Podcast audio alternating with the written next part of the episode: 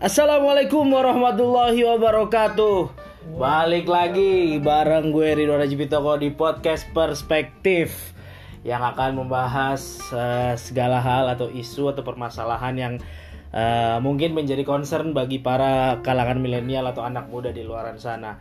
Dan di episode ketiga kali ini gue menghadirkan lagi-lagi masih dari circle gue, temen gue, sahabat gue juga. Dia adalah, kali ini mau bahas soal perspektif tentang bagaimana menjadi auditor. Dan di sini sudah ada siapa? Gue Lukman. Suaranya dong, tolong. Ya, gue Lukman. Oke. Gue kenal Aji.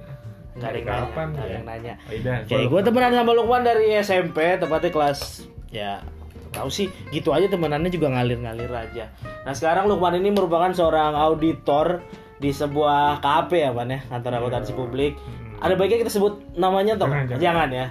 KAP. Salah satu KAP Big Four aja. Big Four di Tangsel ya, Man? Kok di Tangsel? Di mana? Di Jakarta. Oh, di Jakarta. Nah, sebetulnya sih, Man, banyak yang jadi perhatian gue soal auditor itu kan kerjanya seperti apa. Terus sampai-sampai kan ada anggapan bahwa jadi auditor itu lu nggak butuh tidur atau lu nggak tidur dan jadi auditor. Tapi sebelumnya bisa jelasin nggak sih auditor itu pekerjaannya seperti apa dan bagaimana sih? Jadi kalau auditor sih gue nggak bisa cerita detail ya, karena ya takut nggak relevan aja. Tapi intinya basic pekerjaan gue adalah ngecekin kondisi keuangan suatu perusahaan gitu. Jadi kita menilai nih perusahaan ini keuangannya sehat atau bukan sehat atau enggak sih sebenarnya. Udah disajikan secara wajar atau belum? Kalau formalnya gitu ya. Intinya sebenarnya kita ngecekin aja nih. Kita obrak-abrik perusahaan aja nih. Gitu. Berarti lu nyari kesalahan perusahaan lain gitu. Kesalahan di faktor keuangan perusahaan lain. Di keuangannya. Nah. Dengan menjadi seorang auditor, Man, maksudnya ada juga yang bilang pekerjaan auditor ini sama. Iya, enggak, pekerjaan jadi auditor ini kan anak-anak muda mungkin seneng dengarnya, suka termasuk gua nih suka dengar, gila gajinya gede banget sampai kalau nolnya keluar dari rekening gitu kan, dari ATM nolnya lebih ya kan gitu kan. Nah, terus bisa, tapi pekerjaannya bisa. Tidak diinginkan justru itu. Karena kalau menurut gua tadi lu bilang ngecek-ngecek perusahaan keuangan, apa susahnya sih gitu. Iya. Kalau dia bilang susah sih susah. Oh, susah memang. Karena kan sistemnya kayak project gitu ya. Jadi bakal beda kondisinya antara satu klien sama klien lain. Nah, itu ya kesulitannya kan beda-beda. Jadi ya kalau dibilang susah, tapi kan karena mungkin udah kebiasa ya ngalir gitu aja sih. Gitu. Ya, terus gitu. Oke. Tapi masalah suka duka gitu, perks of being auditor tuh apa sih, Man? Sebenarnya mungkin gue ceritain backgroundnya dulu. Iya, boleh. Akhirnya gue terjun ke dunia. Ya, mau jadi auditor lah intinya gitu ya. Padahal nggak kepikiran kan? Sebenarnya waktu kuliah SMP lu mau jadi itu, ini kan astronot kan? Iya. Gue mau jadi Kang Ojek. Kita banyak. Penonton ketawa dong. Gila, podcast gue ada penontonnya. Settingan ya? Iya. Iya, jadi waktu kuliah kan ada konsentrasi tuh di kampus gua. Bahkan waktu kuliah pun konsentrasi gua manajemen sebenarnya. Oh, bukan akuntansi. Bukan akuntansi ya, tapi konsentrasinya manajemen. Ada manajemen, ada audit, sama ada pajak. I got it. Audit waktu itu udah penuh jadi gua enggak masuk dan gua ngambilnya manajemen malah. Skripsi gua pun enggak ada kaitannya ke audit. Oke. Ya udah, waktu lulus kuliah gue mau jadi apa ya, akhirnya gue nganggur tuh 6 bulan, gue nggak pernah dapat kerjaan dah selama 6 bulan. Akhirnya ya udah gue memilih untuk ngelamar di sebelumnya sekarang ya, gue ngelamar di satu kantor akuntan juga. Tapi tidak dapat, jadi akhirnya ya bukan di luar itu ini. Ya udah, dapat kerja apapun waktu itu kan fresh graduate, nggak ada ilmunya ya kan, ya apa aja diambil, nyarinya pengalaman ya kalau kata orang-orang. Awalnya nyari pengalaman sih, tapi kalau duitnya kecil juga nggak mau kan. nggak gede-gede banget sih ya, makanya awal dari situ gue ngelamar di kantor akuntan yang lebih kecil skalanya. Ya udah, akhirnya karena kalau kata orang belum masuk Big Four itu belum afdol, jadi ya gue kayak ikutin orang-orang dua tahun pertama itu gue nge-apply nih di salah satu Big Four ini. Ya alhamdulillah dapet. Ya udah sampai sekarang gitu. Tapi Jadi pertanyaan mas suka dukanya ya. Iya. Kalau sukanya atau duka-dukanya atau suka-sukanya. Ya sukanya ada. Semua pekerjaan ya, ya, ya, ya. Nah, boleh kok, Anda boleh mengeluh kalau di podcast saya. Saya kan. Ya, kalau sukanya, pertama gue ngerasa gue seneng karena gue naik pesawat sering dari sini. Aduh, sama dong kayak saya. Tos dulu. Ya gue pertama bisa jalan-jalan ke, walaupun jalan-jalannya enggak yang kerja ya tetap ya. Iya, tetap kerja ya. Walaupun enggak ke kota-kota besar, ya. Tapi tetap aja ngerasain naik pesawat kan asik bos. Iya. Pesawat yang gede, yang baling-baling, yang mau mati kerasa karena itu rendah banget. Ya gitu, pertama itu. Terus kedua ya, yang nggak bohong emang kalau dibilang ngomongin duit, ya alhamdulillah. Alhamdulillah ya, alhamdulillah ya aja lah ya gitu. Kita nanti di akhirnya kita akan buka-bukaan ya semuanya. Terus ya sukanya lagi karena ya di sini gue belajar sih. Maksudnya mungkin kan di sini kondisinya gue adalah orang eksternal dari yang dipercaya perusahaan buat ngecek. Jadi gue mungkin tahu nih, gue bisa belajar sedikit tentang gimana sih orang ngejalanin perusahaan. Ya itu sih, mungkin ntar jadi bakal gue buat siapa ya bos, jadi auditor bos. Jadi mungkin ntar bakal pindah juga kali akhirnya. Aku ke kantor akuntansi publik lainnya. Tidak dong. Oh, tidak mungkin.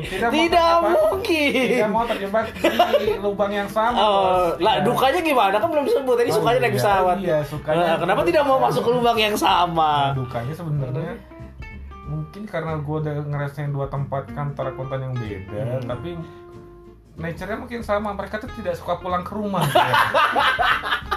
Toib dong. Mereka sepertinya punya rumah tapi tidak suka pulang gitu. Lebih senang tidur di kantor kayaknya. Enggak, soal tidur di kantor tuh emang itu apa namanya? Common, maksudnya hal yang biasa. di KAP. Bahkan di KAP yang lebih kecil skalanya. Iya, sama malah ya gue bilang sama sih sebenarnya waktu kerja mereka tuh. Ya gitu deh, nggak bisa ditebak. Jadi di offering letter bilang nih jam kerja 8.30 sampai 17.30, tapi ada tapinya. Tidak mau menutup kemungkinan untuk lembur juga, ya sedih. Itu setiap hari bisa kejadiannya? Atau ketika peak season aja? Di tahun kedua ini gue sepanjang tahun, hampir sepanjang tahun gue. Seriously? Iya. Gue pikir itu cuma di peak season kayak orang lagi tutup buku keuangannya itu. Karena tutup bukunya bisa Desember, Maret, Juni, September. September nggak ada. Iya. No, gue terakhir ketemu Juni. Jadi kan sepanjang tahun kan. Oh, jadi setiap perusahaan tutup bukunya nggak sama? Atau? Bisa nggak sama. Jadi ya, kalau lagi apes, gue terakhir dapet klien tutup buku Juni.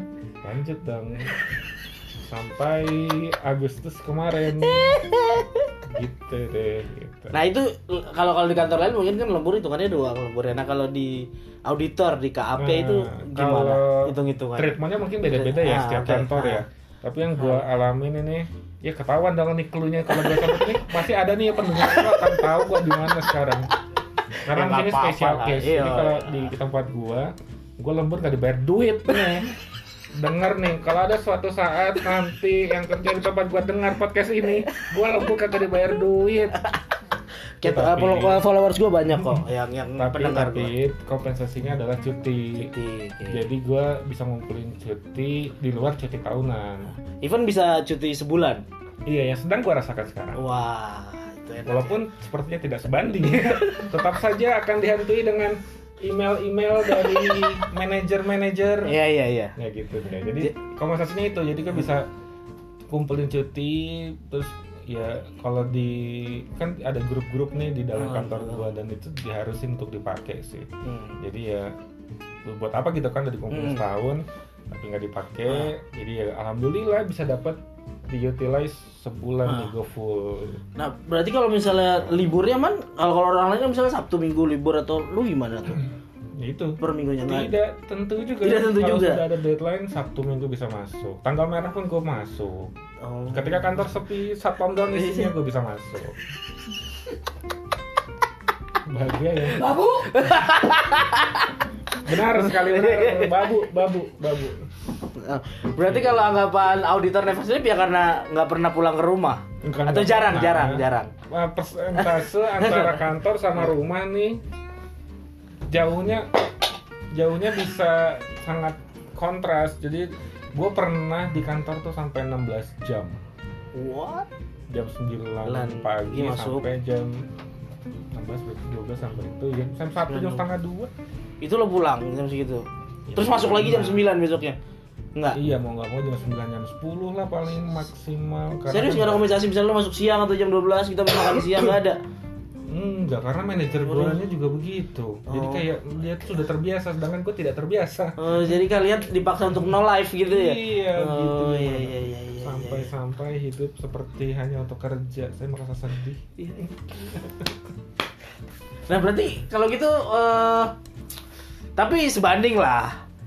Sebanding apa nih? Sebanding lah. Apanya sebanding? Your payment. Dengan ya, kalau ngomongin duit sih ya alhamdulillah oke lah gitu maksudnya. Kalau dibilang sebanding pun menurut gua nggak sebanding juga ya karena waktu gua makin kesini makin mikir kayak gua tuh kerja nggak mau gini-gini amat gitu. Tapi pengennya yang kerjanya pulang cepat tapi gajinya gede. Gitu. Pengennya gitu nggak mau yang pulang kerjanya lama tapi gajinya oke, tapi itu kayaknya bukan jadi prioritas. Coba kita tanya penonton, ada nggak penonton yang kayak gitu? Banyak gitu kan, ada, pasti ada gitu. Jadi mungkin ntar rencana gue ke depan gue mau nyari kerjaan yang 9 to 5 tapi gajinya gitu. Oke, coba diaminin tuh, diaminin amin. Sugihan sih banyak man. Gak ada minum nih? Gak ada, low budget. Berarti kalau bisa dibilang pekerjaan menjadi dokter itu waktu berbanding terbalik dengan salary berbanding dengan waktu. Jadi lu mengorbankan banyak waktu untuk menjadi seorang auditor. Tapi lu udah expect gak sih ketika di kuliah itu misalnya lulus terus kemudian menjadi KAP adalah resikonya adalah kehilangan banyak waktu kayak gitu? Kalau itu mungkin kalau gue tahu cara kerjanya editor, gue mungkin udah tahu dari kuliah. Tapi gue nggak expect seperti ini, selama ini gitu. Karena waktu awal gue masuk KAP, gue cuma target sebelum gue tahu ada yang bilang nggak Abdul nggak masuk Big Four, gue cuma target mungkin 2 tahun lah paling di KAP. Tapi ternyata iya udah 3,5 tahun. Iming-iming itu ya. Iya. Iming-iming nggak Abdul di kalau nggak Big Four karena, itu ya. Jadi batu loncatan kan, itu positifnya pasti, jadi batu loncatan memperbaiki porto juga. Benar-benar. Iya, targetnya awal 2 tahun tapi udah mau tahun keempat tidak juga pindah-pindah dari KAP, sebal sekali tapi ya udahlah. Nah kalau jenjang karirnya emang gimana tuh? Iya sebenarnya menjanjikan sih, menurut gue beberapa temen gue yang udah pindah ke company setelah dari KAP beberapa tahun posisinya bakal lebih cepat dibanding orang yang start di company itu dari awal. Jadi misalkan lu fresh grade, lulus langsung company, ya sorry bukan apa, lu langsung jadi staff misalkan. Lu naik jadi supervisor, jadi admin, jadi manager tuh bakal makan waktu yang lama. Sedangkan kalau dari KAP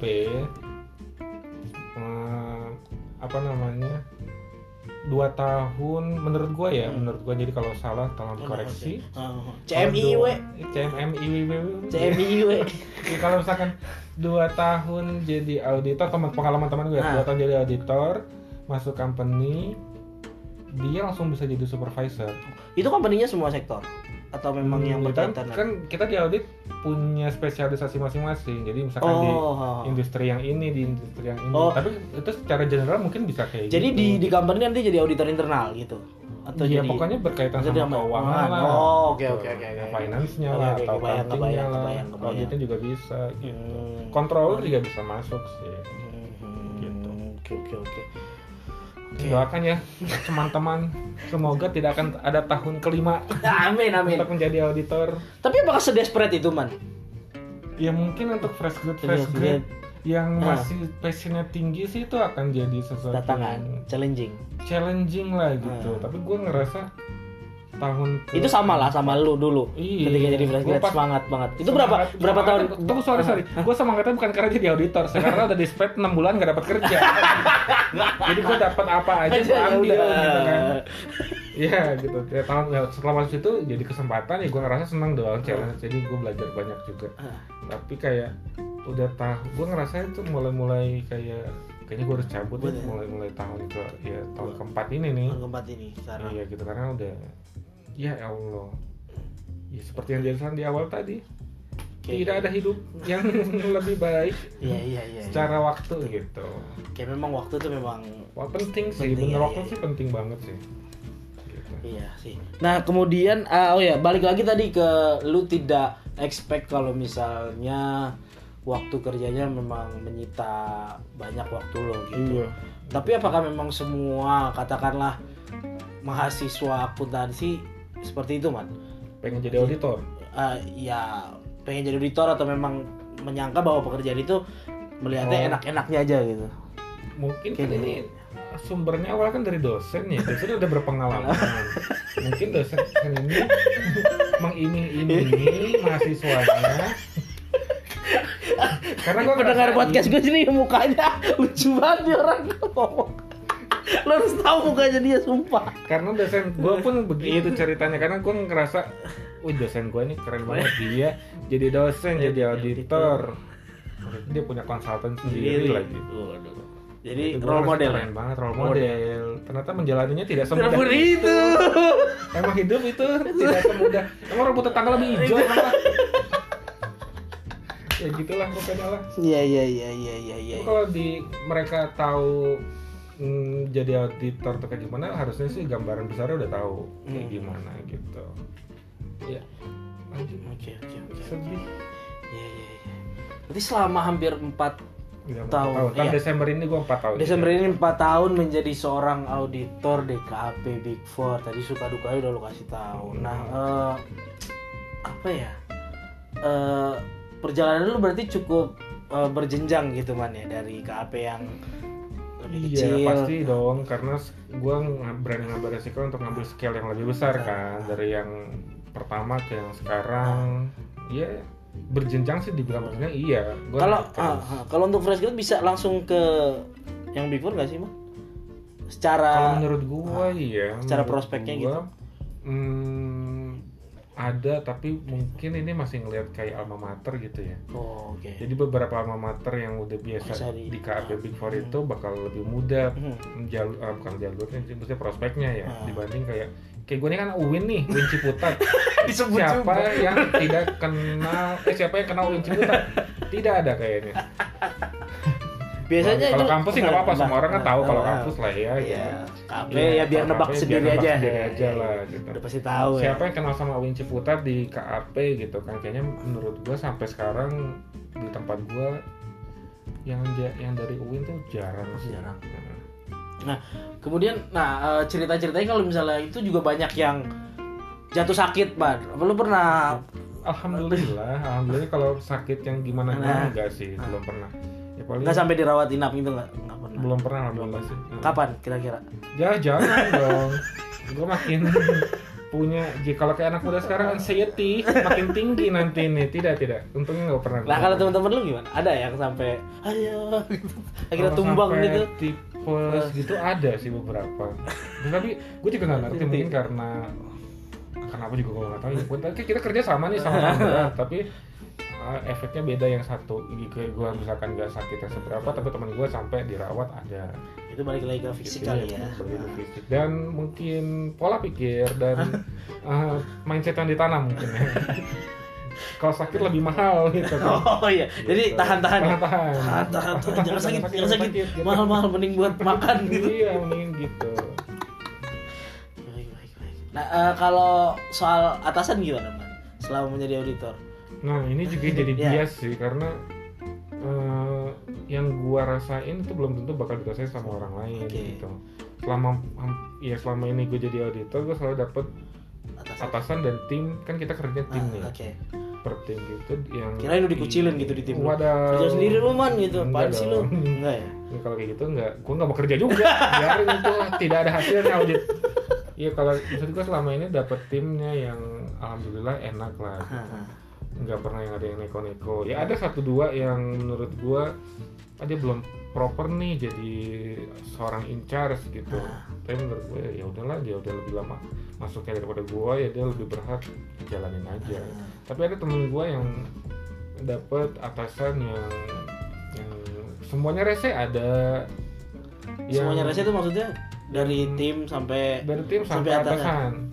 Bisa rese dalam artian pertama, kita kalau diaudit kan deadline tuh selalu cepet ya, tight banget ya, jadi ya nggak pernah yang longgar banget gitu. Nah ada yang kalau gue untungnya dapet deadline yang walaupun sosok lah ya bisa dikompromis lah. Tapi ada temen gue yang udah punya deadline cepat, atasan nge-push mulu tapi dia nggak ngelakuin apa-apa gitu, dia cuma nge-push aja padahal dia nggak tahu lapangannya kayak gimana karena kan yang ngejalanin si temen gue ini gitu deh. Jadi lo kalau kerja gitu di kantor lo sendiri atau di kantor klien kunjungan gitu? Awalnya ya biasanya kita bakal ke kantornya klien dulu, kita kerja di sana karena kan data semua jadi kaya, jadi data tuh masih yang harus raw gitu ya, datanya raw. Ada data yang pakai lewat laptop, ada lewat email bisa, tapi ada data yang kayak dokumen-dokumen kan harus datang ke sana gitu yang harus di... Itu banyak banget Pak? Ini tergantung skala kliennya, skala klien dan resiko kliennya ini gede atau enggak gitu. Biasanya berapa perusahaan itu selesainya lo tim lo tangan dari awal mulai planning sampai habis? Biasanya kita tuh ada planning, interim, final biasanya kan. Mungkin yang paling cepat itu bisa 4-5 bulan. Yang lambat itu bisa mungkin hampir setahun bisa. Kalau cepat itu berarti semua laporannya itu ada dari klien. Apa nih? Maksudnya klien bisa provide yang kita mau gitu. Nah iya, kalau cepat salah satunya itu. Ya kalau lambat ya tadi berarti klien nggak bisa ngasih kita data yang terlepas dari perusahaan misalnya multinasional kan atau nasional kan gitu. Semua ada sih. Semua ada. Nah, yang lokalan ada. Yang nggak pernah lu tahu juga tiba-tiba ada nih gua audit gitu kan. Pokoknya semua jenis ada lah pokoknya lah. Ada hal menarik apa gitu yang lu temukan dari laporan keuangan klien lu yang mungkin lu misalnya kok kayak gini gitu? Apa ya kalau yang bikin gua pengalaman lo selama jadi auditor? Kayaknya kalau dibilang spesial banget sih karena setelah gua lihat selama ini ya begitu-begitu aja kan laporan keuangan kan, maksudnya bentukannya lah, terus ya kalau operasional mungkin setiap industri beda. Tapi kalau yang lucu mungkin kayak kan di kita tuh ada yang namanya stock opnam gitu. Mungkin kalau yang di kerja di company juga ada yang namanya stock opnam. Tapi kalau kita nih stock opnamin klien orang gitu, klien kita gitu. Ya mereka nyatet misalkan di laporan keuangan mereka ada nih di site yang ini, di site yang ini. Tapi pas kita samperin ternyata kagak ada apa-apa gitu kan tuh. Jadi aneh dong, iya. Jadi maksudnya nggak valid dong, kayak gitu-gitu iya. Yang gue temuin sampai sekarang yang aneh-aneh. Ya, pokoknya antara yang dia buat laporannya sama yang aktualnya tuh nggak match. Jadi kan lucu juga kan kalau bisa sampai kayak gitu. Indeks keberhasilan seorang auditor tuh kayak gimana sih, Bang? Maksudnya si auditornya atau si perusahaannya? Ya, dua-duanya lah kalau bisa dijelasin. Kalau indeks keberhasilan auditor adalah dia yang bisa tahan sampai manajer nih. Gue nggak ngerti sih kenapa ada orang yang mungkin ada passion kali ya. Kayak ada passion dia mau jadi auditor dari kuliah. Gue mau jadi auditor sampai mati gitu. Dan dia bisa tahan sampai manajer nih kan, kita tuh ada nama manajer, senior manajer, partner, director. Itu adalah orang-orang yang ya nyawanya mungkin dia udah menjual nyawanya ke dewa. Mungkin itu kali ya seorang auditor yang bisa tahan sampai tahap-tahap itu gitu. Dan kami-kami yang akan meloncat-loncat ini yang gagal jadi auditor. Nah, kalau perusahaannya ya kalau dari sisi perusahaannya mungkin ya ketika setelah kan kita punya produk nih. Ketika produk kita keluarin ke klien kita dan itu tidak akan menjadi isu ke depannya gitu. Itu jadi keberhasilan sih karena banyak kasusnya baru-baru ini juga banyak. Jadi si kantor akuntan ini udah ngaudit dari tahun jebot tapi baru ketahuan isunya sekarang.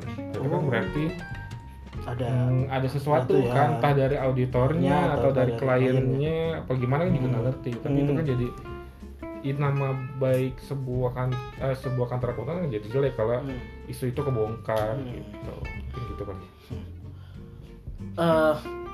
Kalau dari cerita lo tadi banyak kan sih Man yang akhirnya tiba-tiba temen lu yang kira satu persatu keluar. Ada gue baru ingat kalau yang lucu nih sebenarnya ini cerita teman gue juga sih. Jadi keadaannya adalah mereka dapat klien yang besar dan deadline-nya yang sangat cepat gitu. Nah jadi ada satu asosiat itu yang baru masuk gitu. Kaget kali ini dia dapat tiba-tiba yang gede gitu dong. Akhirnya mereka tim ini berangkat ke klien. Jadi ceritanya gini, pagi-pagi katanya tim ini kan harus siap-siap ke klien, jadi yang di kotanya itu ya siap-siap dari hotel. Siap orang satu ini tiba-tiba bilang yang baru aja tadi, yang baru ini tempatnya di baru duluan aja ya, ntar gue nyusul gitu. Oke lah, mereka pikir ya dia daripada kelas juga dong, ya mendingan duluan aja nggak apa-apa gitu. Gue tahu dia harusnya kemana. Terus pas hari itu ternyata dia nggak nyusul nih, dia balik ke Jakarta kan. Kan beneran kan, sesuai dugaan gue tuh. Dia balik ke Jakarta, kan kita disediain laptop sama kantor nih.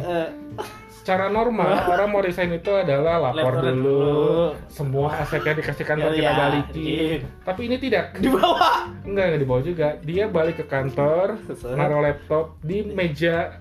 Kerjanya. Kan kita meja, kan kita nggak ada meja khusus gitu kan, jadi di meja panjang gitu ditaruh aja kita sama dia. Udah besoknya dia nggak ada datang lagi. Mungkin sedesperate itu kali ya. Untung gue tahun pertama gue tidak dikasih yang kayak gitu. Kalau gitu mungkin gue nggak akan jadi auditor sampai sekarang. Itu lucu sih.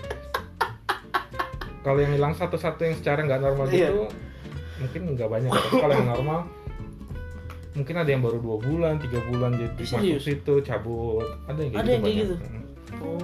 Jadi yang tahan tahunan juga itu indeks juga keberhasilan Anda. Mungkin kalau di skala nih skalanya 4,5 kali ya. Belum nyampe 6. Kalau 6 gue udah mungkin sampai tahap yang atas-atas lah. Mungkin gue masih kecil lah, baru 4 tahun gitu ya. Kayak gitu dia punya. Tapi kalau yang 2 bulan 3 bulan cabut itu reses. Gitu deh. Iya, menarik. Nah, mungkin terakhir nih, Man. Ada tips atau apa gitu loh buat misalnya kan banyak kayaknya pendengar gue mungkin yang masih banyak jadi mahasiswa. Harus banyak jadi auditor ya, jangan sampai Anda digantikan dengan sistem. Oh iya, itu gimana tuh ntar kalau misalnya kan mungkin kita gak akan tahu kan 4.0.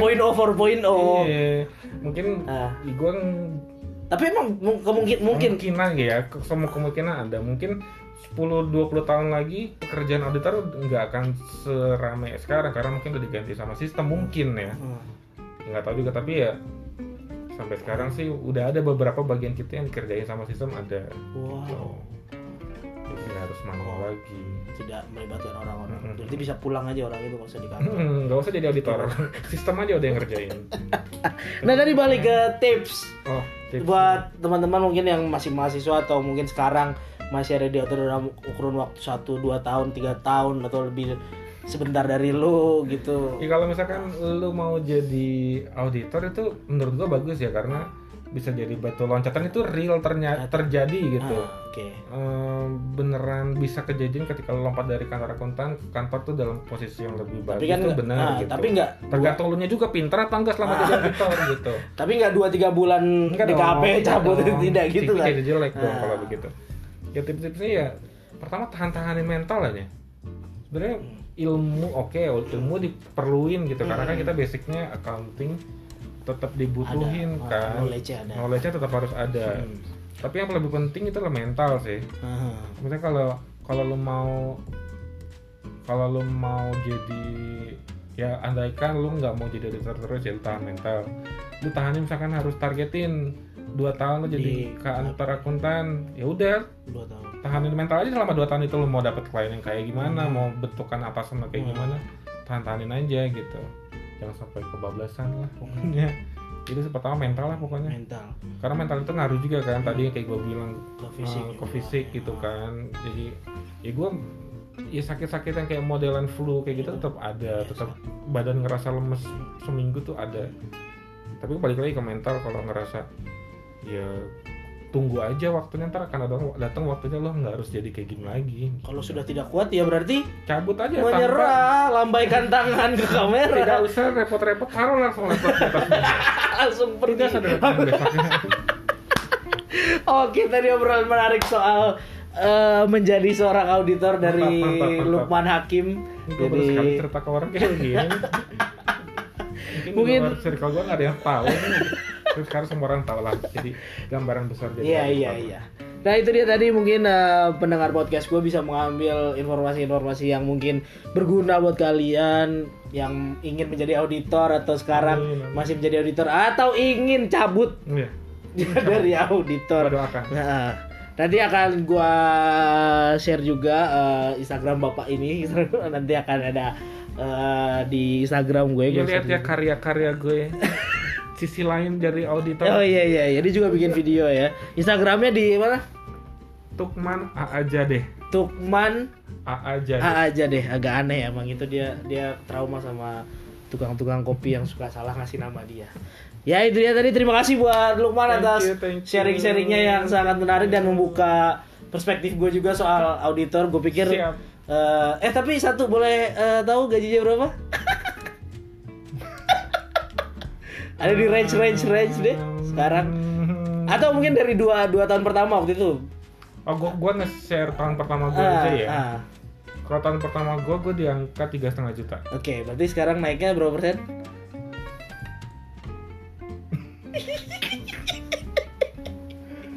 Kenaikannya aja berapa persen?